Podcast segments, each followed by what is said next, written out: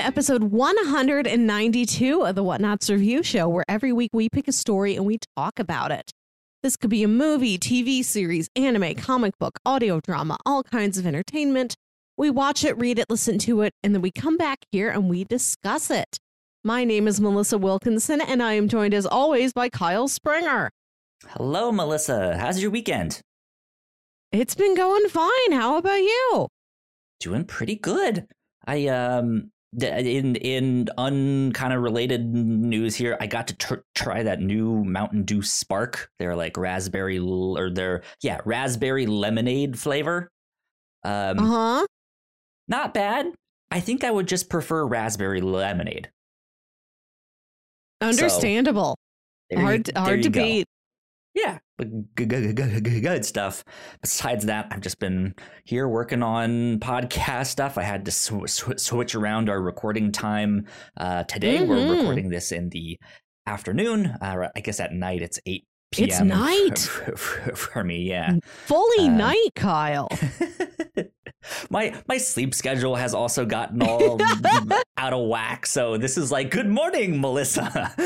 Ooh.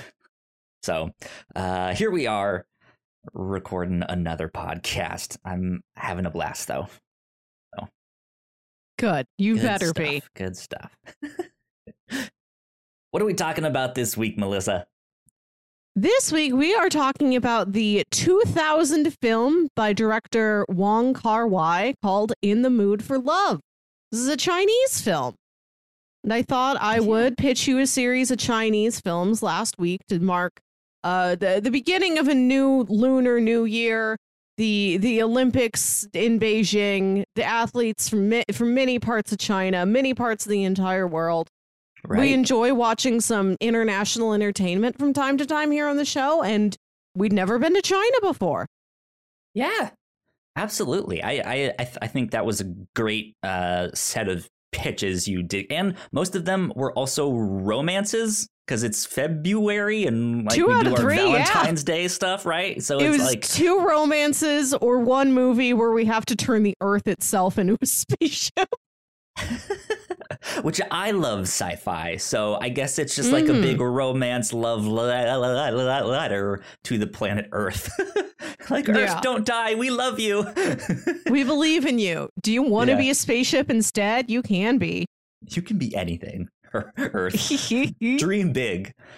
Um, but yeah, no. So I I ended up picking "In the Mood for Love."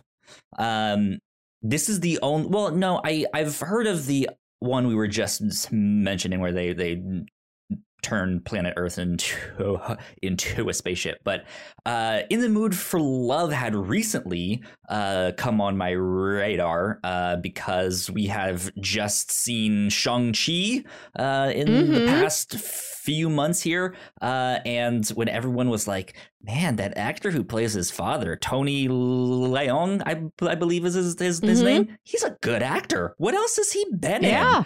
and, ev- and everyone's like uh, in the mood for love you need to watch that that that one that one's Mhm. incredible um and so yeah when you mentioned that i was like i think that's the one i i, I think i think that's the one that i keep he- hearing about and i've seen screenshots too and have have been like that looks beautiful like it, it just like the the setting and all that stuff looks gr- gr- great uh so i picked in the mood for love and here we are uh, start of February, Olympics, Valentine's Day coming up.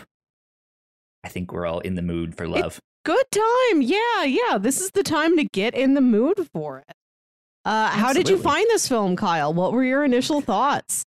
I I ended up liking this a lot. It's not it's not going to be on like my top favorite lists or stuff like that. I, I think it's more the like art kid in me enjoys this the most. Like it's Yeah. it's very interesting the way like the, the the the choices that they made in this film how they shot it uh what the sets are there's just like it's not it's not stuff you would see in a typical film.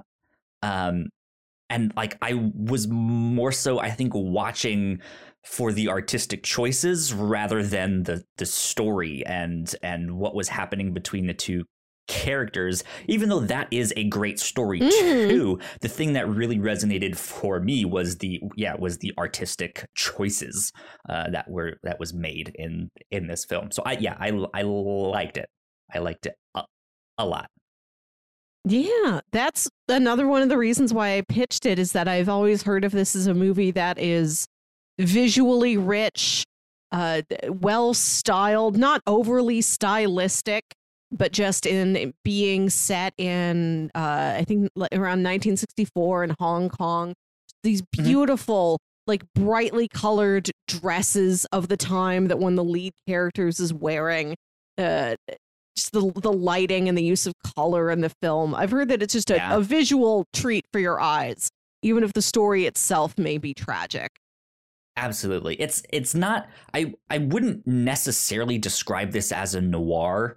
Uh, but it has a lot of those like it, it has that like old school film grain and the Mhm. characters are smoking so it, it has that like smoky atmosphere like it just has Yeah. a really cool vibe to the, the the whole the whole thing and i liked that a lot um Yeah. just to see like how how cramped everything felt whether you were in the apartment or in that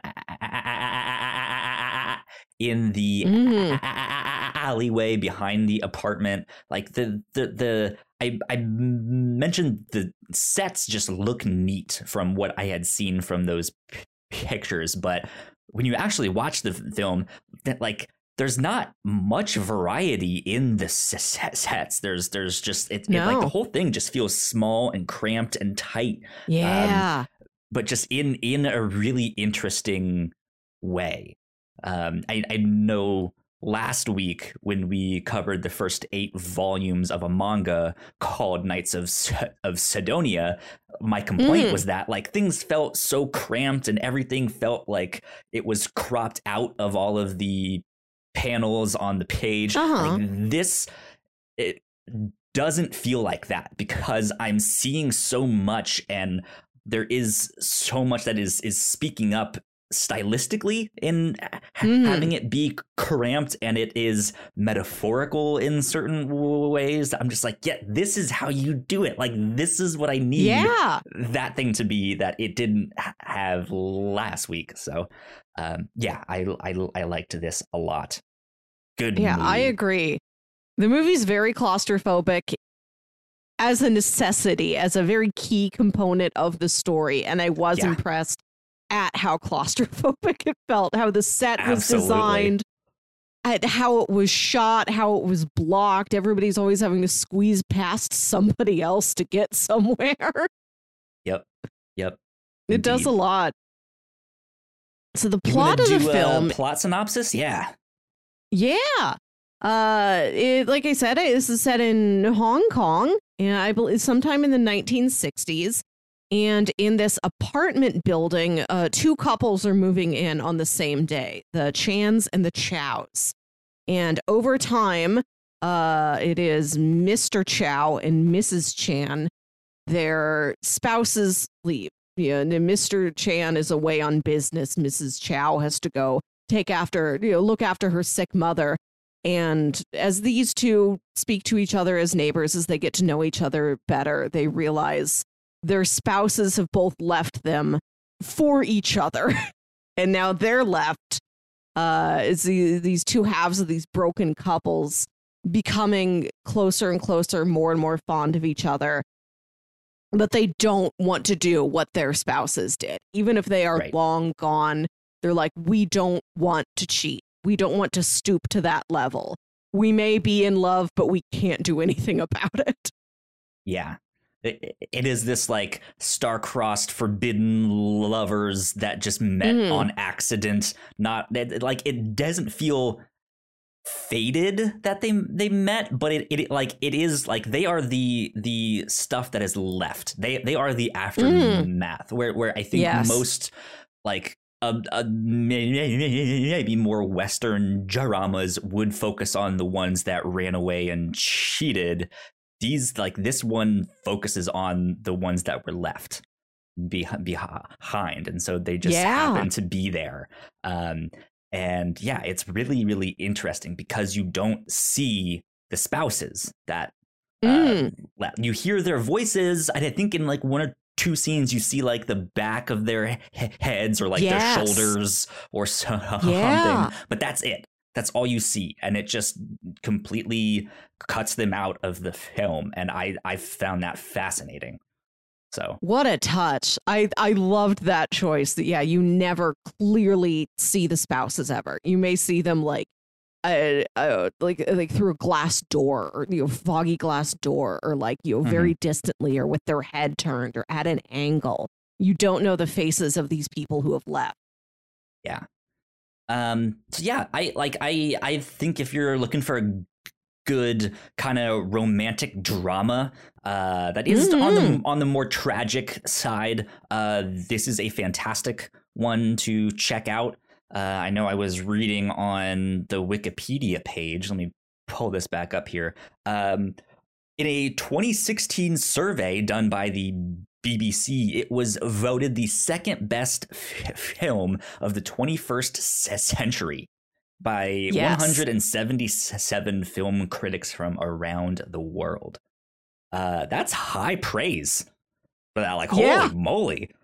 That's wild. Second best film of the 21st century. So, yeah, Yeah, I- this was a movie- one you guys should check out.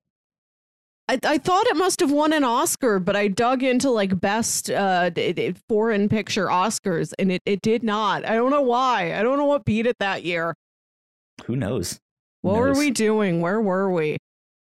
It, well, this was made right in like the early 2000s. So 2000, yeah. The- Foreign, the- foreign, Kyle. I know, I, Best. I know, but like that is what everyone was obsessed with at the time was The Matrix. DVDs were brand new. everyone needed a Ah. DVD player. Okay. Um, He survived the- Y2K. the 2001 winner was Crouching Tiger, Hidden Dragon.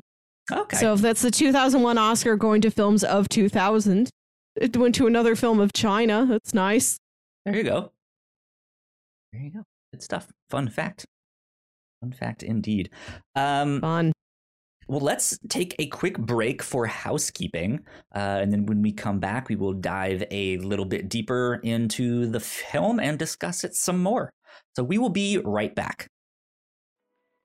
We put a lot of hard work into the shows that we make. And yes, we make multiple different shows here at The Whatnauts. And we'd love it if you check them all out. You can find out more information on our website at thewhatnauts.com, as well as your favorite podcasting platform of choice.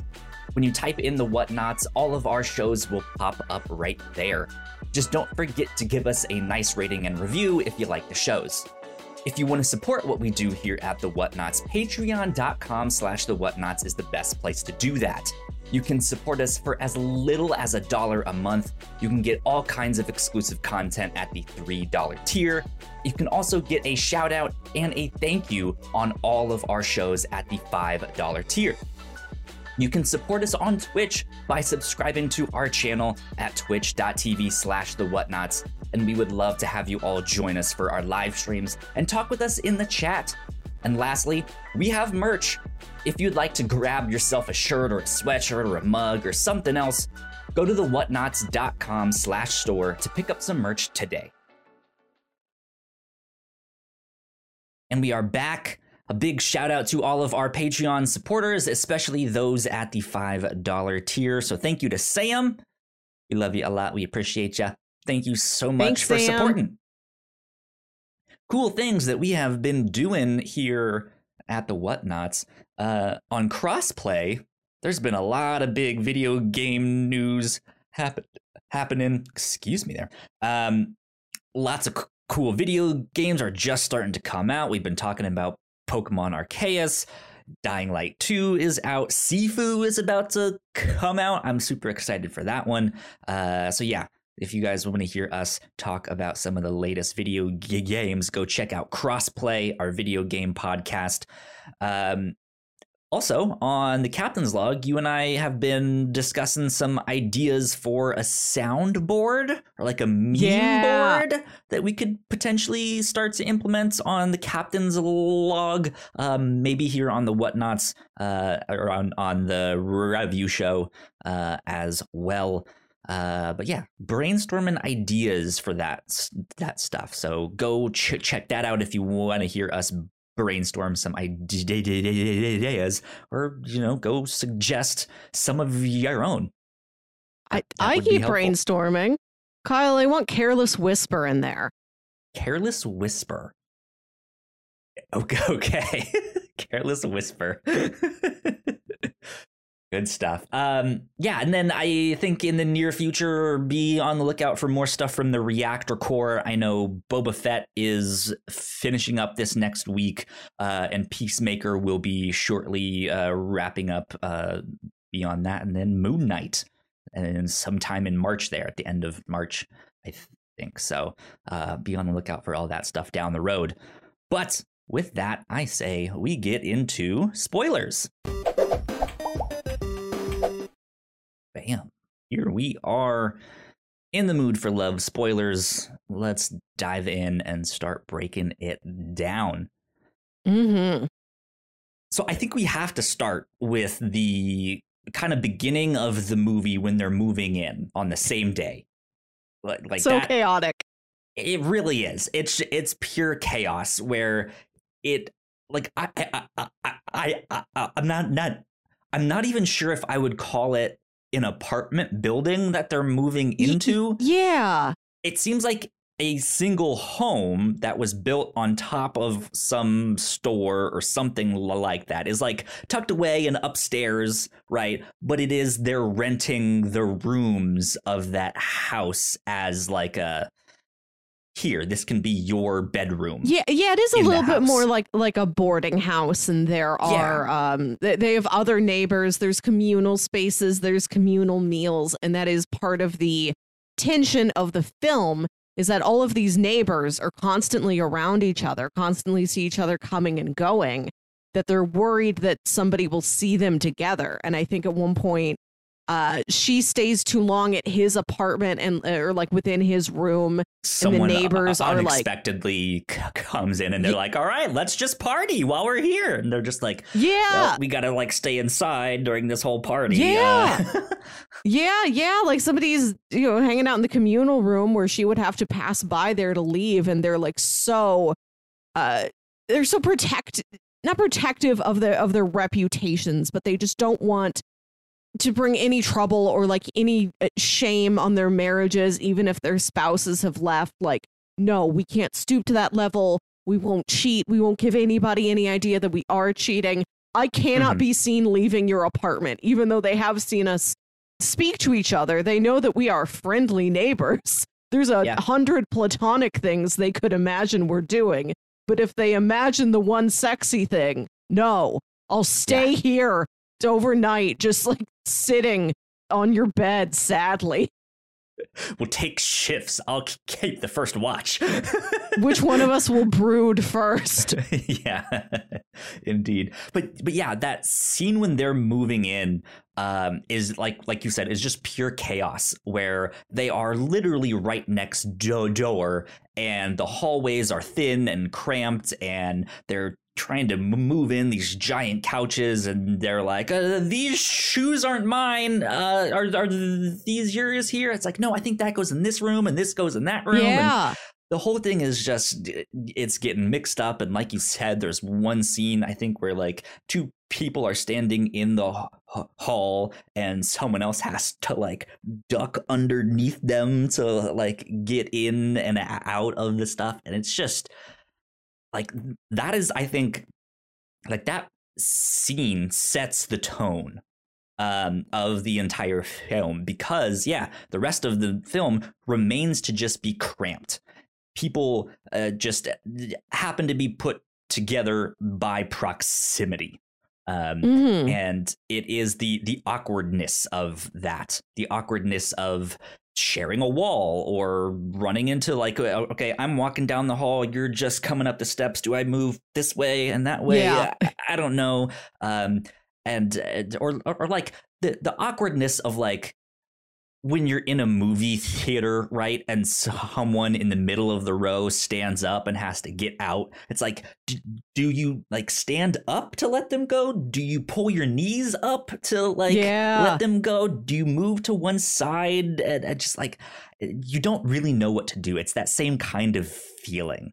Um, and that Mhm. same feeling, I think, really persists in the entirety of the movie of just this awkwardness of like i don't really is this what i don't know should i move that way what uh, I, I guess we're Yeah. here um yeah. so hello hi i'm your neighbor uh so yeah i i just like i i really really like that scene and just how how much like you, you still don't understand what's going on or who's who yet. You still Mm. don't know and it's just it's just the whole thing is just like i don't understand.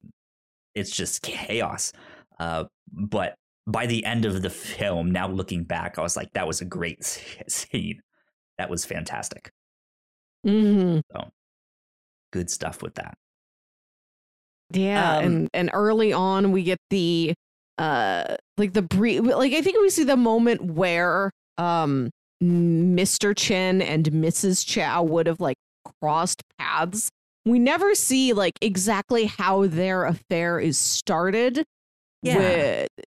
With, it seems like it it happens very quickly. We don't know if maybe they, they knew each other from something else to begin with. Maybe that was part of if there was some sort of secret plan for them to both families to move into this uh, boarding house on the same day at the same time. I don't know. But yeah, everything kicks off very quickly. And you'll see like um Mrs. Chow at her office, I, I, think, like, like, taking phone calls surreptitiously and like you know very quickly like something is up. And Yeah. uh, our our main couple, uh, Mr. Chow and Mrs. Chen, they also they know it pretty quickly as well, which is just very sad. yeah The the shock of finding out that their spouses have left them is not a major shock. Like that's not a twist of the film. That's not the emotion that the film hangs on. That is understood uh eh, eh, there, there's an understanding and a resignation about about it fairly Yeah. early on into the narrative.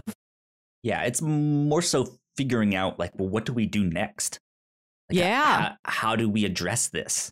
Um and I, I i think a lot of the film which gets into something else that was really in, in, interesting is uh them kind of acting it out and tr- trying to figure out what happened or like how do we practice uh, when our spouses do get back? Like th- i'm gonna have the conversation with them like do you have a mistress? Uh, and just like what their responses would be how how to be- best respond to that to get your feelings across but not be just so emotionally distraught that there's no like there's no real connection made there in that conversation but like how do you get a handle on your emotions enough to get the point across but still be stern enough to be like you fucked up like Yeah. this is bad um yeah the, that that whole stuff was interesting but i i the thing to me that i was conf- confused like I, I think the one thing that I was most confused about by this film was the passage of time and how quickly Mm. things moved along. Because yeah, yeah, you're right. Mm. We don't see exactly when the affair starts. Um, we don't know if it was something that had been in the works the year before, or did they meet when they moved into the apartment, just in that communal space, or uh, you, you know, as one is walking out and one's walking in.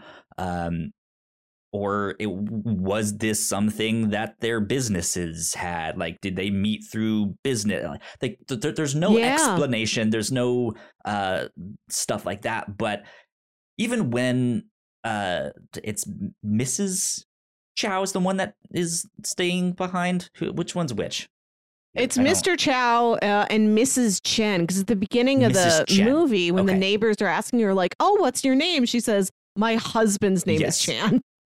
Yeah, oh, like she doesn't Chan. even. Yeah. Okay. And like that might have okay. been very common culturally at the time. I'm not sure, but it does really speak to her her character. Uh, sure. That she's yeah. like, my husband's name is this. She is uh, yes. Uh, it says here in IMDb, their full names are, um, well, their given names are Mo Wow, uh, Mo Wan Chow, and Su Li Jin Chan, but they're almost never referred to by given name. Right. Which I like. She... I like that even in the absence of their spouses, they are still uh, a, a Mr. and a Mrs. Yeah. Because in what we see in the movie is that she, uh, well, from what we see as the viewers that she figures it out first that's how we mm-hmm. know that like okay they've started to f- figure it out and then just in a conversation uh, with this other g- g- guy she she has this moment where she's just like okay good so you've figured it out too like all of that stuff and then that's kind of when they're like well do you want to get dinner and talk about this? Because this is awful. Yeah. Like, uh, and yeah, and th- th- th- that's when they start their whole journey into falling in love. Um, but that, like, the passage of time in this film is kind of confusing because I don't know how how long were they at that apartment before they figured mm. it out? Mm. How long were the spouses yeah.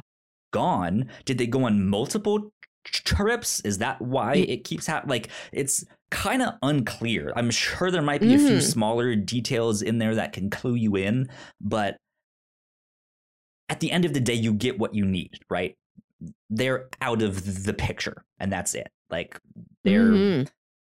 doing God knows who they're fond doing uh, over the over the there. Um, but then even after like when the two spouses that are left behind when they start to fall in love how long does that take? Like i yeah. i don't know how long that takes is that a week? Is that a month? Is that six months? Um i don't know and then there's the like okay well once things kind of fall apart after that and he goes his own separate way to panama i believe or no um Shit. No. Where, how does he go at the end there? Panama. Cambodia, um, right? He, he goes to Cambodia. Yeah, the movie, yeah, the movie ends in Cambodia. And I think there's, because there's like two time jumps towards the end of the film. And in the first right. one, he's, he's closer by. I think like it starts in Hong Kong. Maybe it is Beijing, but I think it was like another city in China, maybe and then the movie ends in Cambodia. Yeah. Something like that. Yeah. So, but it, it's just this idea that, yeah, there are these time skips and then she follows him, but he doesn't know she's there, but he does, but they keep missing each other. And there's this scene where it, it, seems like they are back at their old apartment at different times, but maybe they mm. were there at the same time and just mm. kind of once they saw one another in the window uh, there, they were like, "All right, yeah, this isn't this is not for for for, for us here." Um, but but but yeah, it's just it's. I, I felt like if the film could do anything better, it would be to give me a better sense of time. What is like, mm. how long is this happening here? Um, you do get a couple dates in there, there, but not enough to really help me out. Um, mm-hmm. And then the uh, the only other thing that I will say that I not necessarily didn't like, but I guess didn't understand was the real life footage of the like Cambodian queen and king in there, the like newsreel footage of them like oh, stepping yeah. off the plane. Like I, I, I guess I just don't understand the history of the country yeah. or all that stuff to understand what the significance was with that. But it, it just it felt like it had no bearing on the film and wasn't even useful for establishing setting it, might have some historical significance to uh, its audience in China or in Cambodia, or it may just be uh, like a, a time setting piece that we Yeah. wouldn't get over here. Just like, because we're not oh, used uh, to the the history. right. I'm- you know, like I'm- watching an I'm old movie and then you, you just see like JFK on the TV or something, and it's it's not any sort of political statement. It's just like this is from when Oh, he's he was alive. in Yep. office. Yeah. yeah 62 or before um Mhm. but but yeah like i'm even wondering if there was some kind of like closing of the border so that he had made it into the Oh. country and now that like now something politically has happened and even if she wanted to follow they couldn't or he couldn't go back like there might be something like that but i Mm. just i don't understand the history that's happening there Yeah, so yeah. There's, a, I'm sure there's a lot of historical and cultural context that we're not aware of. I just looked at what are movies from China. I've heard this one's good and it has good cinematography, nice costumes, beautiful dresses. Let's watch the beautiful dress movie. Absolutely, absolutely.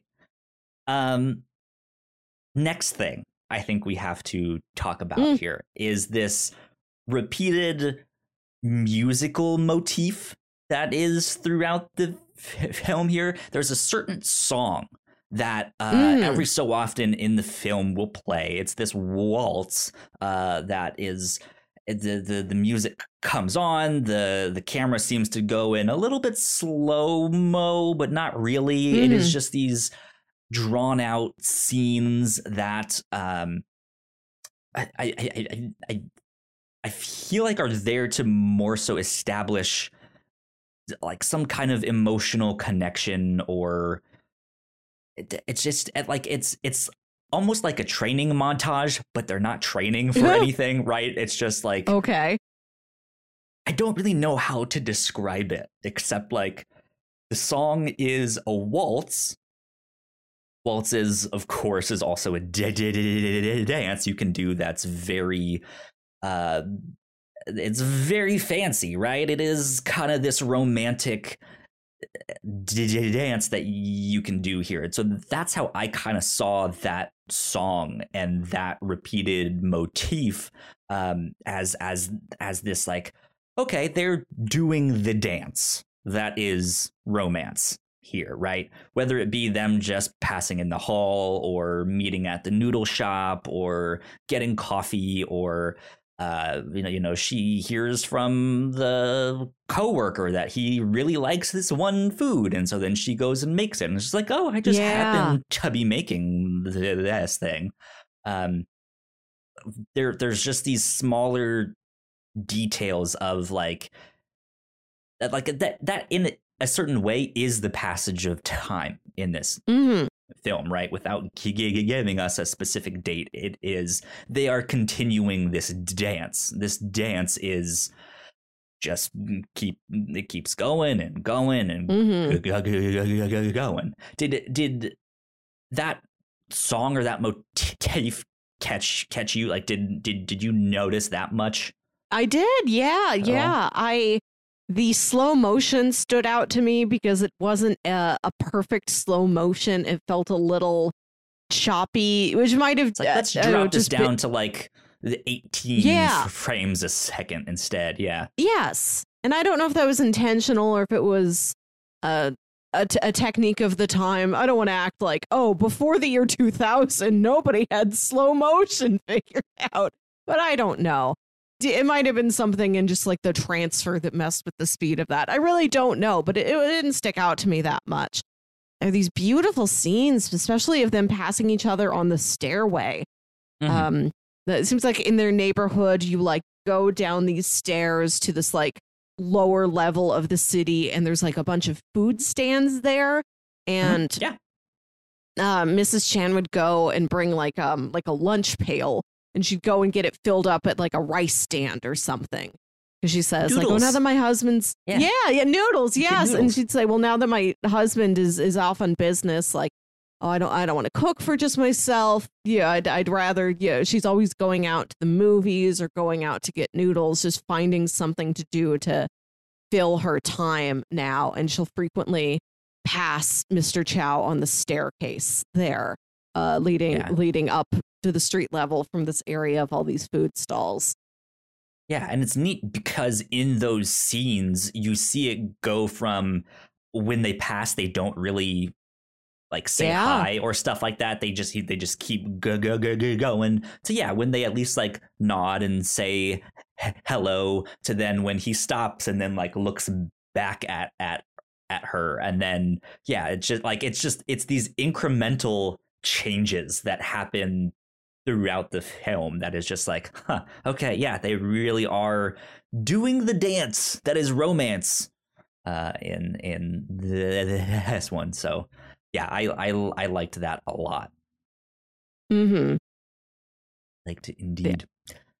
Um what else was I gonna say? We t- talked about it being cr- cramped. We talked about the music. Yeah. Uh, I want to talk about the these- method. Go ahead. I wanted to I wanted to talk about the method by which they uh not I don't think this is how exactly they realize their spouses are cheating on them, but it's Yes. how they make the information known to each other without saying, "Hey, my spouse ran off. I noticed yours did too. I think that might be connected."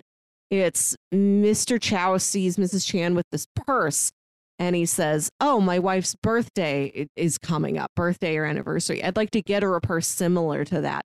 Do you want to go out to this diner and we'll like talk for a little bit? I can ask you about it." And this is a movie that really made me want to go to a diner. There's many scenes where they sit down to eat, and it looks great.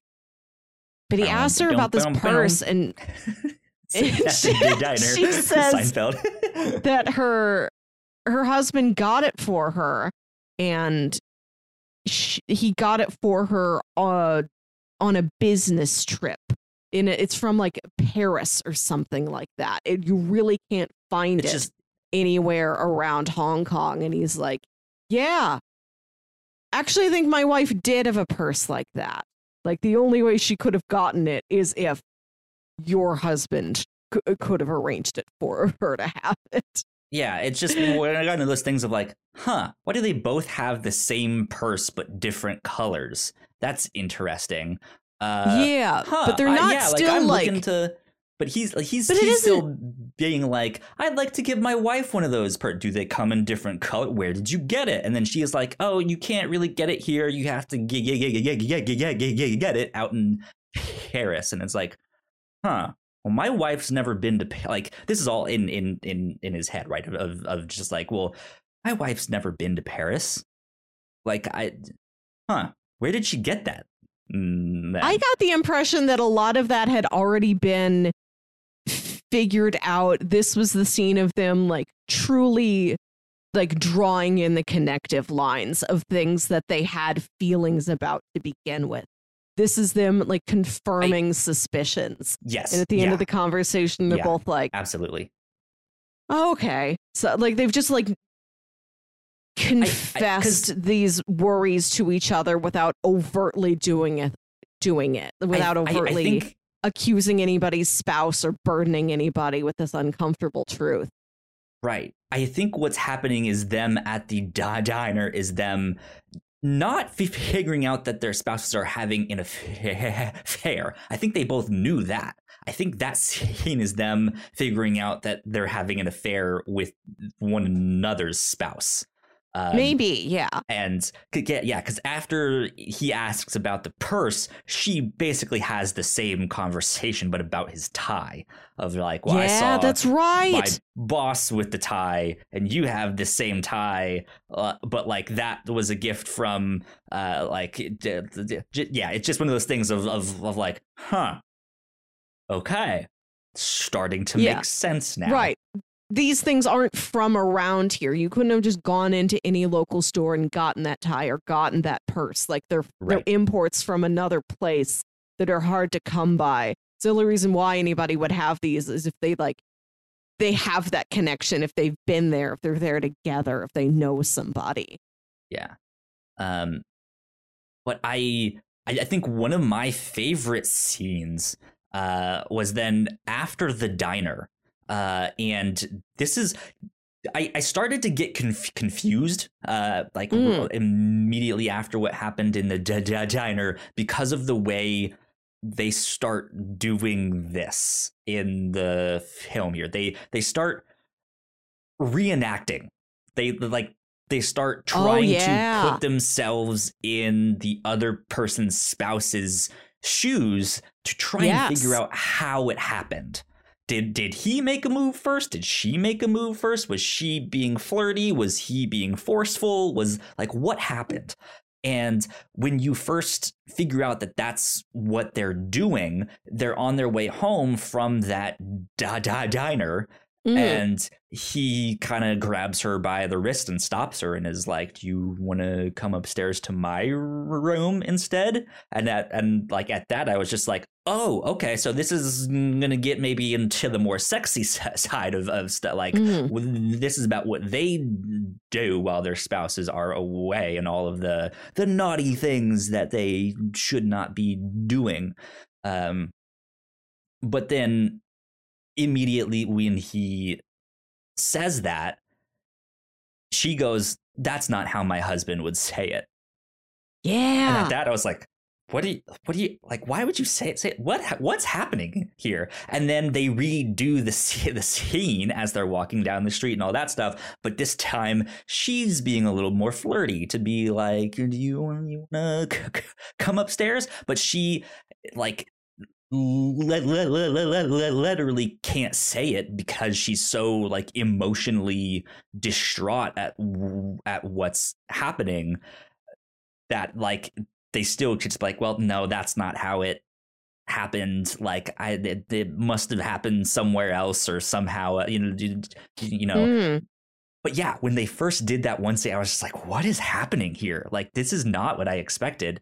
Um but then once yeah once they redid that scene immediately i was like oh okay okay and then we get an- another scene like it down the road where it is kind of filmed like okay maybe the hus- the husband is back now and she's Yes. talking to him is- and she sl- she sl- she slaps him right when when he's just like yes I have a mistress but it's just this like super weak slap just like huh, gee, slap and and he's just like that's you're that's not good enough of a, slap and then the ca- and then the camera shifts and it's like okay no it's still it's still uh Tony Leung's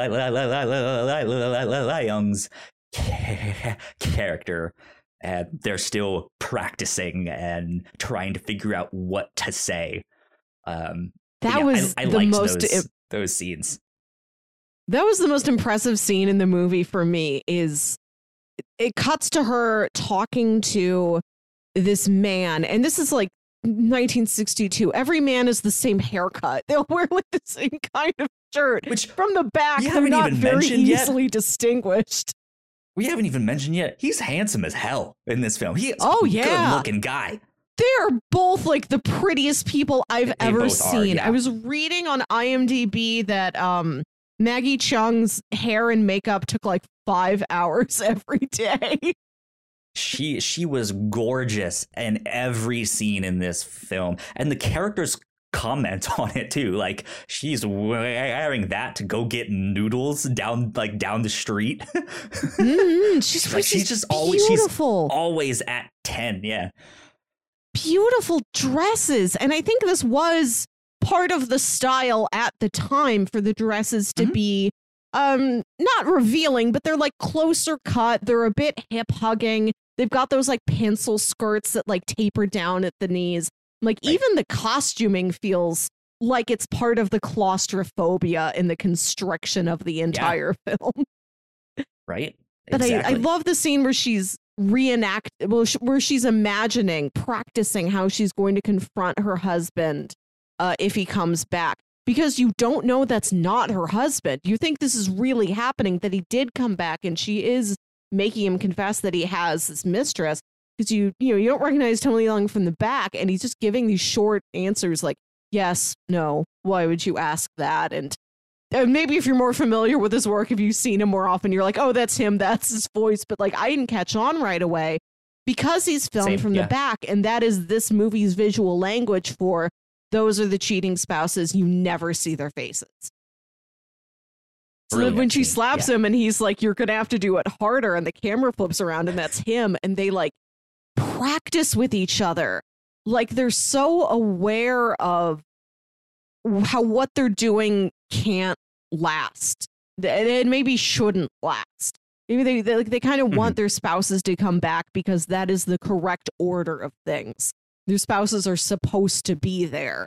Even if they do love someone else it's like no the rules say we're closure. married. We're supposed to be together. Yes yes. Come back here face me. Let's go through this together. Let's figure this out. I want to have a say in this. Yeah. Yeah, so I lo- I love that the practice scene.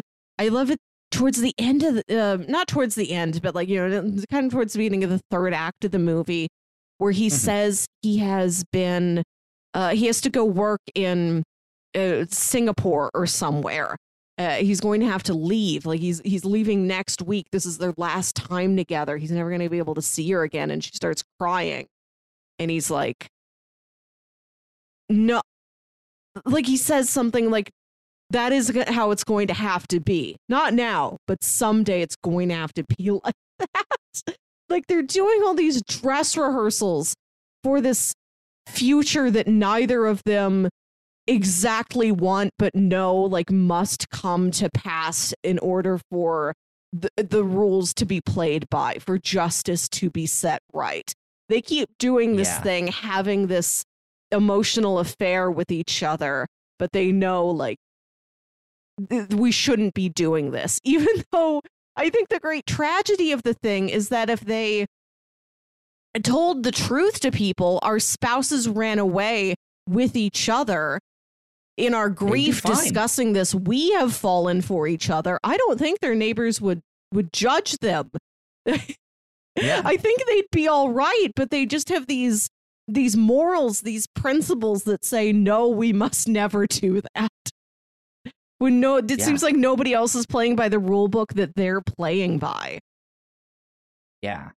Um, which is, is admirable, right? To be like, look, yeah. if, if this is to happen, we still have to get closure with our spouses first. Like that's what we need to do. Like there is there there are certain steps that they need to t- t- take and there is that line that they keep repeating that like we we don't want to be like them like yes. it it if this is to work between us we can't do what they did and just be like all right well mm-hmm. if you mm-hmm. guys ran off then how about we run off which also in the back of my mind is kind of like what if that's what the spouses kind of planned of like that's why they moved oh. in together to just like put them it like they parent trapped it kind of of just like let's just put them in the same spot he- here and maybe they'll fall in love while we go off because we've already fallen in or like, love there yeah we'll but leave them alone we'll leave them alone together like we know we're putting them in a rough spot but they'll have each other they'll how, have how somebody to they, lean on yeah Right. How how else would they be in that same apartment? Which I mean, again, we don't know when the affair started yeah. or all that stuff. So it, it's just like, I, if this happened beforehand, being in that cramped apartment, how did they both hear about that? Well, of so there's this connection over here, so that's how. And yeah, it just, I don't know. It's just like it it leaves there there is still so much mystery surrounding the, this f- film that makes it intriguing, but is also not the kind of mystery of, of like, well, I didn't find out anything that happened. Like, I'm just confused. It's like, no, I like that was not the story they were trying to tell. And they told you what you needed to know about mm-hmm. that. But there's just so, there's just circumstances, right? That's just like, huh, interesting. Not sure how this happened, but it did. Weird. Mm-hmm. So there yeah. you go. Good stuff. Another uh, another subplot of the movie that I I liked or, or, or, that I thought was smart, I thought was valuable, is that Mrs. Chan in her job as this uh, businessman secretary, he is cheating on his wife, and she is part of the arrangements of this. Like she's the one juggling both of the spouses right? for him. Like she will call the restaurant and make reservations for him to go out with his mistress, and then call the wife and say, "Hi, I'm sorry. Yeah, it's me from the office. I'm sorry to say we're we're all going to be working late here tonight. You know, don't wait up. Don't you know? Go ahead and have dinner without him. Bye." and she you never see that she is conflicted about this or that she is judging him for it, but you know just from all of her other actions and everything else about her character that she she will do it because she is asked because that is her duty as an employee maybe that it's you know yeah. at I least mean, she will keep either person kind of, from uh, I, I was just gonna say that's also just kind of what happened at the time, right? For a woman to get True, that yes, kind of yeah, job, yeah, yeah, yeah. At, you know, uh, lots of context from the time, yes, and at least she's keeping the wife from finding out in a messy way. Like maybe the wife just this will all go away. Maybe the wife never needs to know. But yeah, seeing yeah. that juxtaposed with uh, having her own husband run out on her and having her fall for somebody else's husband. Uh, and, and you know exactly why she's in the mindset that she is because she's been stuck playing like a, a ranger, Absolutely. you know, for, for this businessman cheating on his own wife. Indeed. Yeah, I um so I I wanted to ask you more about the like side characters and stuff like that. I know we were just mentioning the boss. Uh, I think one of my favorite details in that whole subplot is again when she mentions her boss's t- t- tie that she yeah. likes it he decides to then change it before he goes out i they don't really explain it of like why he changed it exactly but it does seem to be this like maybe uh, he wants to be like more flashy with his wife to like keep her happy but then the mistress like he doesn't necessarily need to be as fancy yeah. with or something because that's just the the extra right on on mm. on the on the side so yeah like i i don't know if he was thinking in the back of his mind like oh if i wear this tie that's overly fancy mm. the mistress might get the wrong idea and might make it yeah. seem that i want to leave my wife which i don't but i do still want to keep it it's just like subtle things in there like yes. that um that I think really, really, really shines in this movie. Um, I also kind of re- really liked uh, the coworker of the one dude yes. who always just wanted to go get laid at the brothel. it's just like, well, I don't know, but I, I got laid by this, but I, I'm a regular and I do this. It's just like, yeah, and he's got this whole story about how he like he was sick in the hospital, and one of his buddies told him like, yeah. There's he, it's a race. They presume it's a horse race. He's like, this horse, he's a sure bet to win. He's like, I, he like leaves the hospital like, no, I think I'm fine. I just charged myself. I'm, I'm gonna go bet on this horse, and like it doesn't work.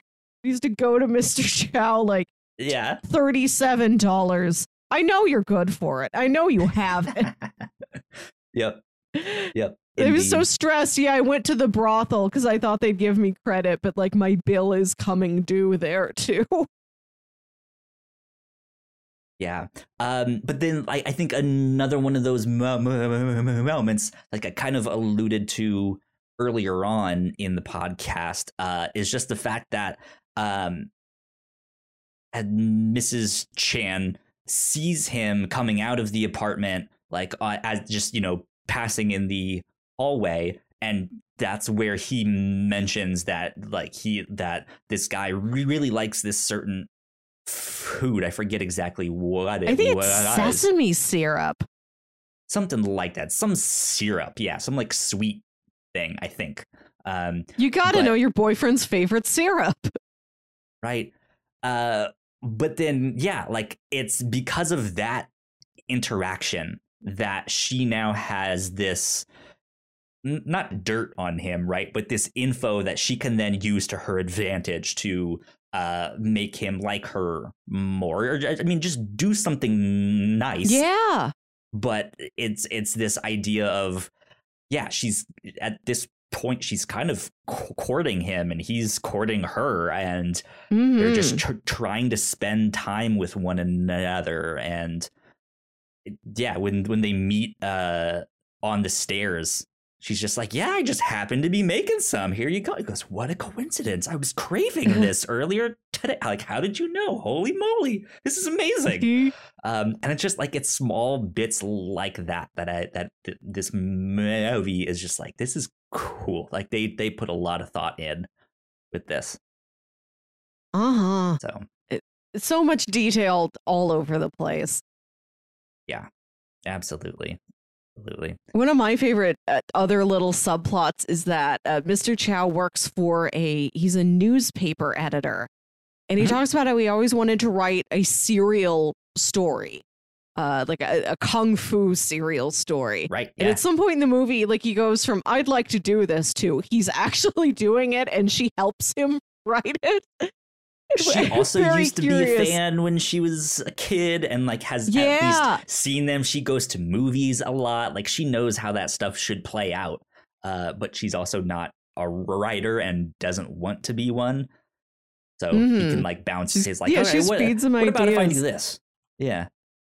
Then what does the sensei say? Yeah. Yeah. yeah. I, which is an interesting touch. I, I, like that we got to see them like having a, a shared hobby an activity they like to do together.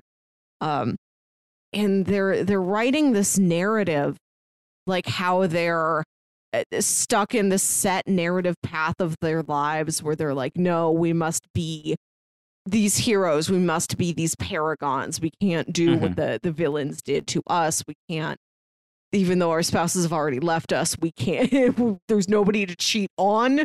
We must not cheat. Yeah and they're going through like they write these scenes and then they have all these verbal practices and and dress rehearsals for these future scenes in the narratives of their own lives where when their spouses might come back or when they might officially have to leave each other's company. Yeah. Yeah. I i, I liked it a lot. I thought the the just the the the slow scenes of them passing yeah. in the hall or sitting down or looking out the window. Like I thought all of those were fantastic.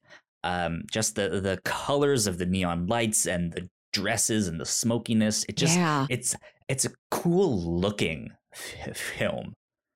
Um, I mm-hmm. recommend it mm-hmm. for that stuff. The last thing that I want to ask you about this film, I kind of mentioned it before. How did you take so at some point in the film, there are actually two things I want to ask you in this mm. film. First, I, th- I think I read this correctly, but when he moves away, uh, that for or like goes away to work at some like new newspaper or yeah. something like that, she eventually follows him, right? And is like somehow gets into his apartment while he's not there and steals yeah. something and the only thing to like let him know that it was her was that she smoked one of his cigarettes and left the lipstick the lipstick mm. stain on it. Is that what happened? Right? Is that how you read that bit? I i think so. I I found like the last bit of this movie a little confusing, and it might have been me. Agreed. I was baking something that was taking longer than I thought, so I kept getting up every 10 or 15 minutes to see if it was mm. done yet. Gotcha. Okay. So I would get like out of the headspace of the movie, and then I'd have to like sit down and like get back in, in it again. and I'm like, in the mood for muffins. yeah, yeah. I'm trying to make brownies, and I'm like looking at my my timer, like, how do I? How long has it been? Uh, eventually, at the movie, I, at the end of the movie, I did have brownies. I think my oven's broken and it was heating inconsistently, so the top was getting cooked way faster than the bottom mm. of it mm. was. So I, I, I had that to distract me, unfortunately. that sucks. But yeah, so I like that's how I read that is that she was like, "No, I can't follow you to this new mm. place. Mm. Like we we kind of have to go our own separate ways." Here. So he leaves and he gets this job, and then I think she calls him. Uh, well, I I, I, yeah. I, I think the the way that I read it was that like yeah he notices something has been stolen, and then that's when we see her side of things where she called to see if he was at work, and they're like no he's back at home, and she, she somehow got his uh, apartment number or something and went there but missed him like he wasn't there at the time or stuff like that so she was just like in his space just kind Yeah. of cr- creepy but with like is just reminiscing and they just happen to not see one another and stuff like that and then he he realizes that she was there and he missed her uh, when he sees the cigarette. And then yeah, he like moves on to Cambodia or wherever, uh, and yeah, they just like can no longer. There's that one phone call where they do finally connect, but they don't really say anything or something. Like it's just this series of them kind of missing each other, both physically and literally, um, Mhm. or uh, figuratively and literally. Um, and then him deciding to kind of go back and like, well, I wonder if she's still at the same apartment. Uh, but you see that she does the same thing. She's like, I, w- I, won't, I wonder if he's still like if I if I go back to the old apartment, if there's so- something of his that I can find or some way connect Mhm. to to to Yeah. him. And so then she's in this scene where I think she's in her old apartment or in like that communal kitchen Yeah. space something. Um and then she's looking out the window and I think starts crying. Um just and I think at first you read that as like oh she's just really missing him oh maybe she's realizing she's never gonna see him uh, again. You're not sure exactly. But then you see his side where he comes back to the apartment. He meets the new tenant that is in his old room gets to go, go, go, go inside and have some tea and stuff like that. But then he's looking through the window and does a similar kind of thing. He doesn't cry but he had it you know he he has that Mhm. moment where it's like, okay, you're having an emotional beat here where you, maybe you're realizing you won't really see her. But in the back of my mind, I was almost wondering if he did see her. Like whether that was happening at the same time or the because he says now in that house there's a woman with a kid that lives Mhm. there. Like I'm wondering if that was her. Like she had just It- moved on and moved back into that apartment as she moved on. Because if, if he had said, like, hey, is Miss Chan here? And he doesn't recognize that name because maybe they got a divorce or uh, Hmm. something like that, she might be going by her original name, like her maiden name. So he might not know that she used to be Miss Chen. But did like did Mm. did that occur to you as you were watching this that like maybe in though we didn't see it happen exactly like maybe there is this connection that happens Uh, when they yeah, see I, one I did another think about through that. the window Yeah, yeah. pot- potentially do there hmm I I was confused about where that sun came from because I feel like in any other movie it was like, oh, you would presume they gave in. They had sex with each other once and then they're like, "No, we Sure. must never do this again." But I don't know if that fits with how rigid these characters were. You know, how how much they held to these principles of not cheating on their absent spouses. So it's Yeah. not, you know, it, it's not clear if is that Mr. Chow's son. Did Mr. Chan ever come back? Maybe they, you know, return to the semblance of a marriage that he had once. Is that his son? Did she ever d- divorce him and move on? And this is the son of a, a third new man? We're not sure. Right, yeah. Who knows? Yeah, it's uh, it's kind of like Ince- Inception at the end, where you just don't know. Like the ending is just like, I, who knows? Well, that Mm. no, I take that back. That scene is like Inception of just like I think you can read into that multiple ways. But of co- of course, at the end of the film, he uh, they they. they it, he goes to this like Buddhist monastery eh, Yeah, in the middle of this, like, Cambodia and like finds a hole yeah, in a rock. temple. Yeah, and that okay, one dude just a- stared at him like, "What a crazy per- per- per- per- person here."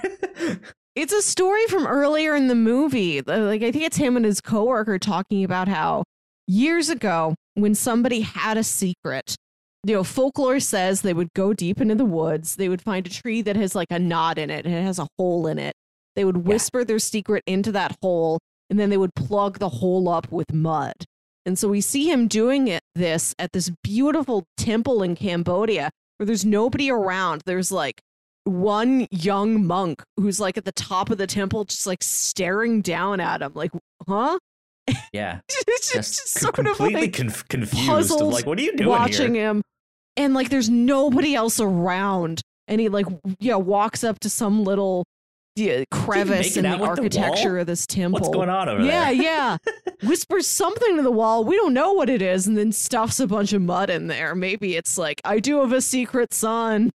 I thought you had a nice ass. like, yeah, it's just it's it's a strange ending. Like, I get it. It's it's closure for for for him. It's him putting that secret to bed. Like, hey, I had this secret romance with this woman I loved could never really be with her, couldn't really find out if it would have worked. I just need to move on with my life. Like I can't let yeah. this hold me back. So just gonna unburden myself and that's it. I'm gonna move on. Um, mm. and I and I, I think that's a good way to wrap it up, but it's I don't know, it's just a strange ending to me, if that makes mm-hmm. sense. Yeah. Not that I have a better one, but I don't know. It's just like, huh, okay. Weird monk dude staring yeah. at this guy making out with a wall. Cool. Yeah, it's sad. it's a sad ending that they weren't able to make it work yeah. with each other and that it was their own uh personal codes that kept them from each other and the imagination of what the people around them would think about it and they never find out what they actually would. It's it's all assumptions. It's all of well, I I believe I must do this, and I'm I'm not going to find out what happens if I do anything differently. Mm-hmm. Yeah, indeed, indeed. I think that's about it that I have to say. Mm-hmm. All of the the stuff on this film, I liked it a lot. Um, Beautiful. Yeah, uh, I found it on HBO Max. Mm-hmm. And then I was over at my parents' house last night, and as parents are wont to do, they're surfing through TCM to find old movies to record. And they came across it there on the guide. So it's in go. the TCM rotation as well, at least. Which I, I, know HBO Max has access to. They own the. Oh, that's right. Turner yeah, that's one of those like hubs movies. they've got on yeah. HBO Max. Yeah. Um. Okay. So I am opening up my bingo sheet here so we can play some review show bingo. Mm-hmm. There we go. Okay. Um mm. let's see here. So I'm looking over my card. Um we don't have begin human trials. We don't have a magic no. book. We don't have a training montage. We don't have a Superman. Oh, we analog. don't have a paper bag of tall groceries. No, we don't. Uh, there's no diary entries. No pop idol. No number that's a clue. Yeah, whispering into a temple isn't a diary right. entry. Yeah, no. Um, I don't think I have anything. I don't think I do either.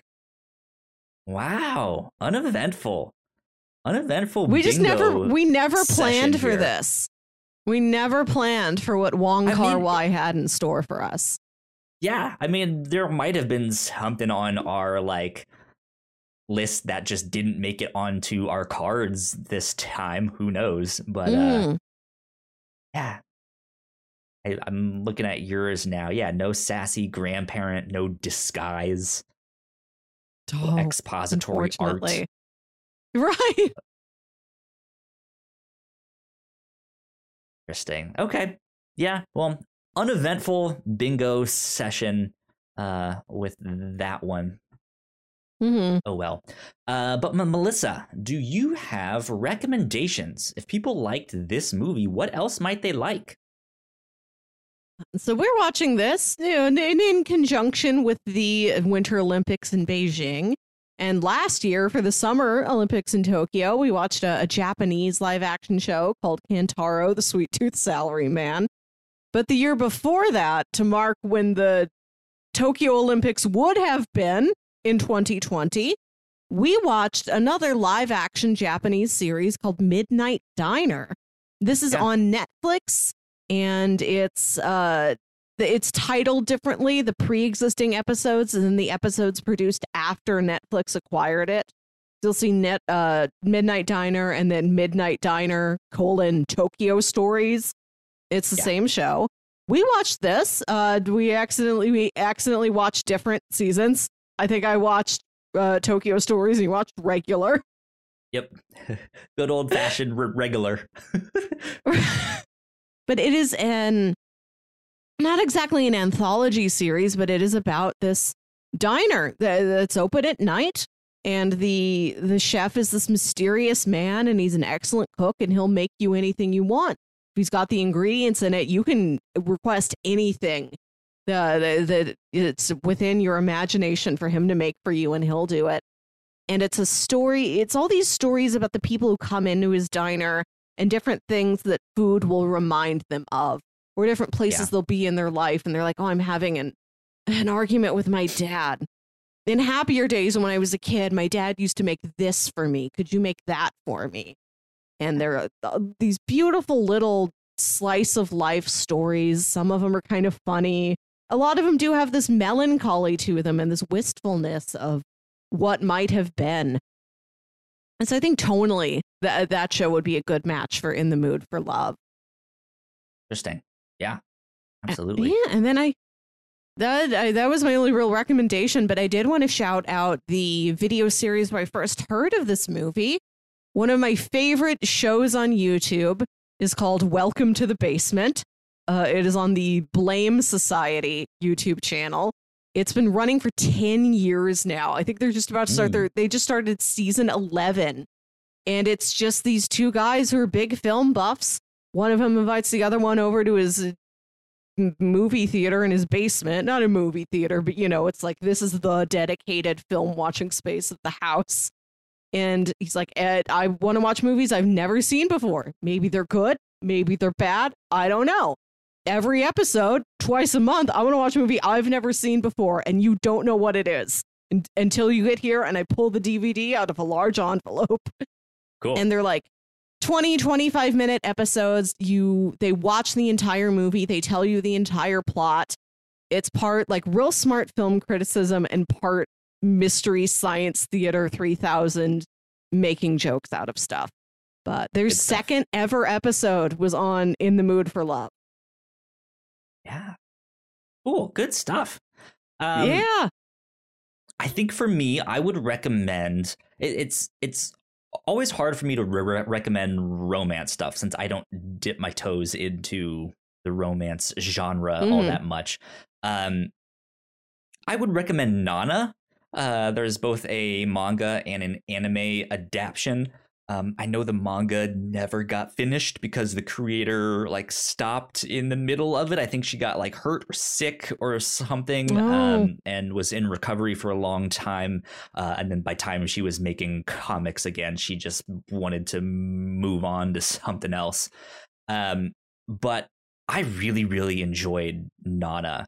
This is kind of a romance uh, between these two girls, uh, both of which are named Nana, uh, that happen mm. to meet on the train, uh, and they're both moving into Tokyo, uh, and then they both happen to look at the same apartment on the same day, and it's just like you again, like you're the other Nana. It's that Spider-Man meme, yeah. right, where he's pointing at, at himself. And yeah, they decide to move in together, uh, and they are just complete opposites. Like one is like the most feminine, girly girl, like wants everything soft and fluffy and pink and all that stuff. And then one is like super hardcore and punk and is the singer in a punk band uh, and is like all in black and black leather and spikes and all that stuff. And it's this odd kind of romance. I I haven't read the entire thing, so I don't know exactly where it ends up going. I, I really want the two to end up together because uh, they they it absolutely should. But that was kind of the thing is like they were looking for their own things in their own directions mm-hmm. and then just slowly because of proximity realizing that they were in love with one another. Um, and so yeah i think that's very similar to in the mood for love here.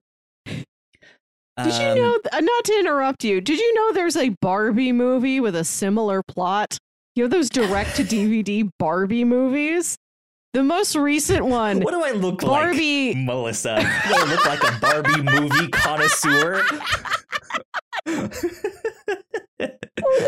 Barbie goes to like some fashion design academy, like boarding okay. school, and she thinks she's supposed to have this like room all to herself, I think, but she's in there with another girl whose name coincidentally is also Barbie Roberts.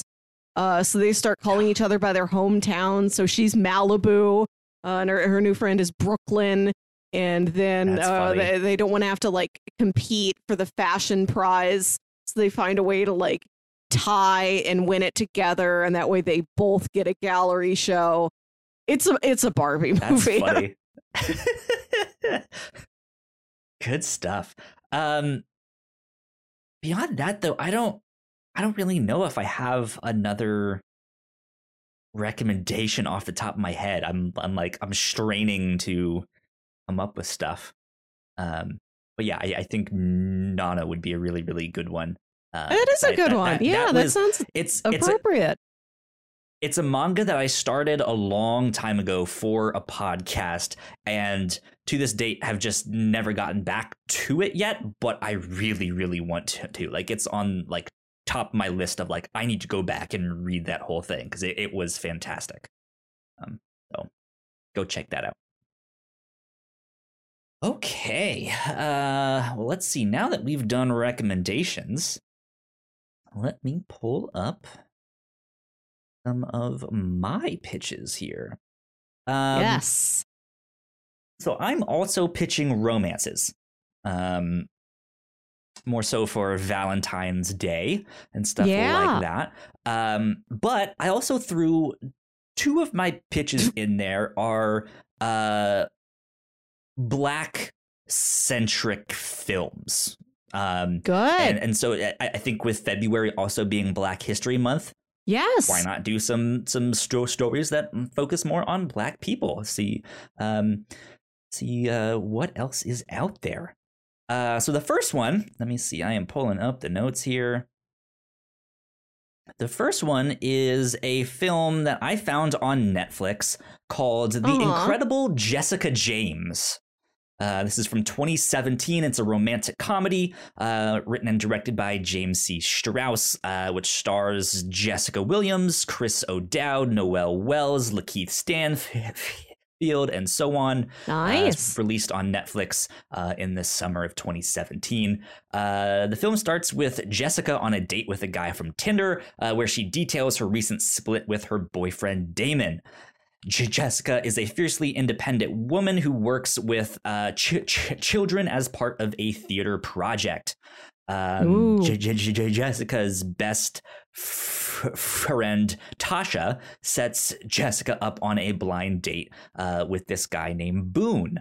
Uh, the date gets off to a bad start when J- Jessica explains her recent split, while Boone t- t- tells her of his recent divorce. The two h- hit it off unintentionally and wind up spending a night together. Um, so I I saw the trailer for this one on Netflix. It looked like uh, it looked very different from the other kind of romantic comedies that you see out there, right? Of mm-hmm. the like, oh, it's a lovey-dovey like romance. Oh, it's gonna be cute. This was like bold and bright colors and greens oh. and oranges and greens. Yeah, like it looked I mean, just in the like color of the text and the posters that they like that was used to advertise the the the, the film. It it just it looks visually visually different. I don't know why I said visually twice there. It's like, you know, extra visually different. But but yeah, it it was something that caught my attention because of its style. Um, so that is pitch number one, the incredible Jessica James. Hmm. Um, and that is a romantic comedy, I should say. Yes. Here. Um, the pitch number two is a romantic drama called Really Love, which is also available on Netflix. Uh, it's from 2020. It's a, an American romantic drama film directed by uh, I don't know if it's Angel or Angel, uh, Kristi mm-hmm. Williams, and co written by Felicia Pride. It's set in Washington, D.C., and centers around the romance between a struggling artist and an ambitious law st- student. Um, let's see, set in gentrifying Washington, D.C., a rising uh, black painter tries to break into a competitive art world while balancing a whirlwind romance she never expected. Um, don't recognize any of the actors or actresses in this by name. Um, so this is a little bit of an unknown one. Um, but mm-hmm. I see here in the Wikipedia page, uh, in I just found this right now, so this is kind of perfect. Uh, it says that the director stated that she, she, was inspired by films, including In the Mood for Love. Hey. Uh, and then she, she, also lists Blue Valentine and Love Jones. Um, so there you go. Really love. Pitch number two. And then pitch number three uh, is also a foreign film, and it's actually two hey! films. It's the film and its sequel. Two film and its sequel. We got two films for one because I, I I I was gonna pitch the first one and then was like, oh, I also see the sequel is on here too. Why not just watch both of them? Um, let me pull up the IMDb page for this and see if it has a plot synopsis. This is an Italian film called Out of My League. And the uh-huh. sequel is Still Out of My League.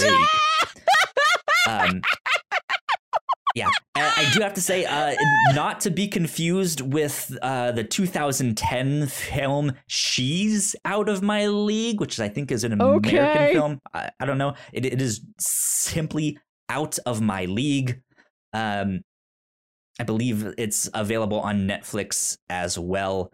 Uh, but this is uh, kind of an American drama, or not an American. God, what, what am I saying here? A uh, romantic comedy drama, just like an oddball, offbeat one is what Netflix uh-huh. descri- described it as. Uh, and it says Marta may be an orphan and she may be affected by a lethal illness, yet she is the most positive person one can meet. She wants a boy to fall for her, not just any boy, the most handsome of them all. One day, she may have found her match. Um, from what I saw in the trailer, it seems like she's actually kind of stalking this guy and trying mm. to find ways to like convince him to fall in love with her and is talking to her friends about him when he is like jogging by with a couple of his f- f- friends and like happens to see her and hear her again and just like you again like you're still on so it's it seems like there's this like antagonistic like why are you stalking me uh mm. thing here in in this um and then i i i think the sequel is uh eventually after breaking up with this guy minor spoilers uh moves on to someone else and tries to get them to fall in love with her uh so I, I thought this one was interesting to, to just because it was more of an oddball film, and I don't think we've watched an Italian film yet. We on, have not been to Italy before. No. I, I show, looked up so. this movie. I Googled it. And on that little Google sidebar where it gives you like facts about it, where it says people also search for number one okay. movie, Bean, the Mr. Bean film from 1997. Yep. As as well as uh 18 presents, I don't know what that is, and Mona Lisa Smile. Can we watch Bean? Can we watch Bean? We don't have to do it this week, but let's let's have a Bean week sometime. there you go. So pitch number one is the incredible Jessica James. Pitch number two is Really Love. And pitch number three is Out of My League and its sequel, Still Out of My League. mm-hmm. what a basic choice. They saw it and they're like, we have to go for it. Just add still. I think that's how you automatically make the sequel to any film. Still in the mood for love. Yeah. Yeah. still the power of the dog. Dog still has power. Yeah. Oh, oh God! So I'm... I, but before you decide, I just have yeah. to read. So I I scrolled down on the IMDb page for Out of My League, and it has a different story synopsis in the storyline section rather than what's up at the top. And this one yeah. says, says Marta's life sucks. Not only is she an orphan, but she's about to be unavailed uh, because she's got a terminal illness. Marta's still got her V card, and she wants to lose it to the g- g- guy that makes her moist. She enlists the help of her two flamboyant f- f- friends, and together they go on a madcap romp of an adventure to get the guy of Marta's dreams. Fun family adventure of the year. Hold on, a romp that's also an adventure? Oh, yeah. When I was Googling the movie, I saw one plot blurb that said she falls in love with a specific boy while also being an orphan. During the state of orphanhood, she oh, fell no. in love with one uh, specific boy. God. Uh, happens to fight crime I, while being an orphan. The tale of Batman. While, while being an orphan uh, I'm gonna go with the incredible Jessica James because it, okay. it seems like the most overtly a comedy out of the three that you pitched me. Uh, in the mood for love had no well, the coworker was pretty funny, but I could I could yeah. use with a comedy, you know? Sure, yeah. I like the cast. Chris O'Dowd's always fun. Lakeith Stanfield, I never get to Love see enough Lakeith of him. Stanfield. He's fantastic. I'm not yeah. familiar with this this lead actress, but she looks great. Yeah. She looks very charming. And I like that she's into theater. She like she like has teaches theater to kids. I'd like I'd like to see the lead do that. That sounds nice. I like uh, theater. So- you may have actually heard of Jessica Williams. Uh, she's in. She's best known for her work as a senior correspondent on The Daily Show, uh, and is the okay. co-host and is the co-host of the podcast Two Dope Co- Oh, yeah, yeah. Well, I've heard I've the name heard of the, the podcast. Name, yeah. Yes, yes. I've probably heard her guest on another podcast before. Yeah, it says uh, she appeared in the sequel for Fantastic Beasts and Where to Find Them uh, as Professor Id- Eulalie Hicks. Is that how you say the name? I don't know, but yeah, he's been in a few, few things. Looks like she was also in Booksmart, um, oh, hot, yes. Hot Tub Time Machine 2 as herself. Oh, um, oh, wow. That's a credit. To be a Hogwarts professor and also play yourself? Apparently, she was on an episode of the new The Twilight Zone. Oh, that's uh, good to um, hear. Haven't seen that yet. Stuff like that. So there you go. But yeah, now that now that I look at her, I do remember her from Booksmart now. Yes. Yep. Cool. Good stuff. So yeah, that's what we will do this next week. The incredible Jessica James available on Netflix. Um, you guys should go check that out. I'm excited. I think this one mm-hmm. looks neat. So good stuff there. Melissa, where can the people find you on the internet? You can find me on Twitter and Instagram at Wilkywit. That's W I L K Y W I T. And listen to my other podcast, Saturday Morning Obscurities, show where me and my brother Jams talk about weird old kids shows you feel like only you remember. Yo, you guys can find me at Yo Kyle Springer on Twitter. And if you guys want to stay up to date with all of the stuff that we do here at the Whatnauts, we are at the Whatnauts on Twitter, as well as TikTok, YouTube, OnlyFans, uh, Bumble. Uh, I don't know. Uh, Buy um, us on Zillow. Live inside yeah. us. We've got a pool. Indeed. Um, yeah, so if you guys go like, share, subscribe, help spread the word, that would be great. Uh, if you cannot support us on Patreon uh, or do not feel like it, a great way to support the show would, to, uh, would be to go leave us a kind rating and review wherever you get the podcast. That would help us out a ton, especially if you got nice things to say. Uh, but yeah, that is about it for this week. We will see you all next week then for the incredible Jessica James. Bye, guys.